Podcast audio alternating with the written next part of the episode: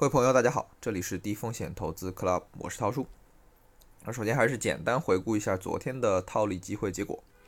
昨天一共参与了五只基金的套利，那景顺迪溢价百分之一点八五，持有百分之一点六九；新泉和润溢价百分之零点三八，持有百分之零点二五；新泉合宜溢价百分之零点五二，持有百分之零点三六；富国天惠溢价百分之零点零一，吃面负百分之零点一五。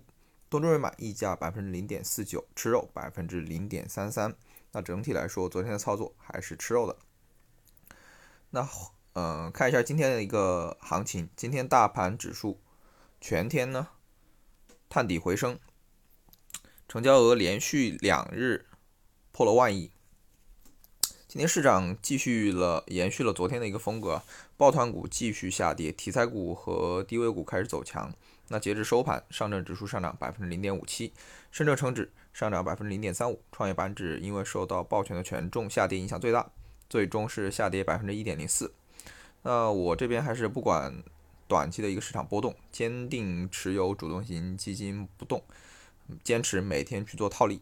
那今天溢价的基金比较多，我们可以看一眼。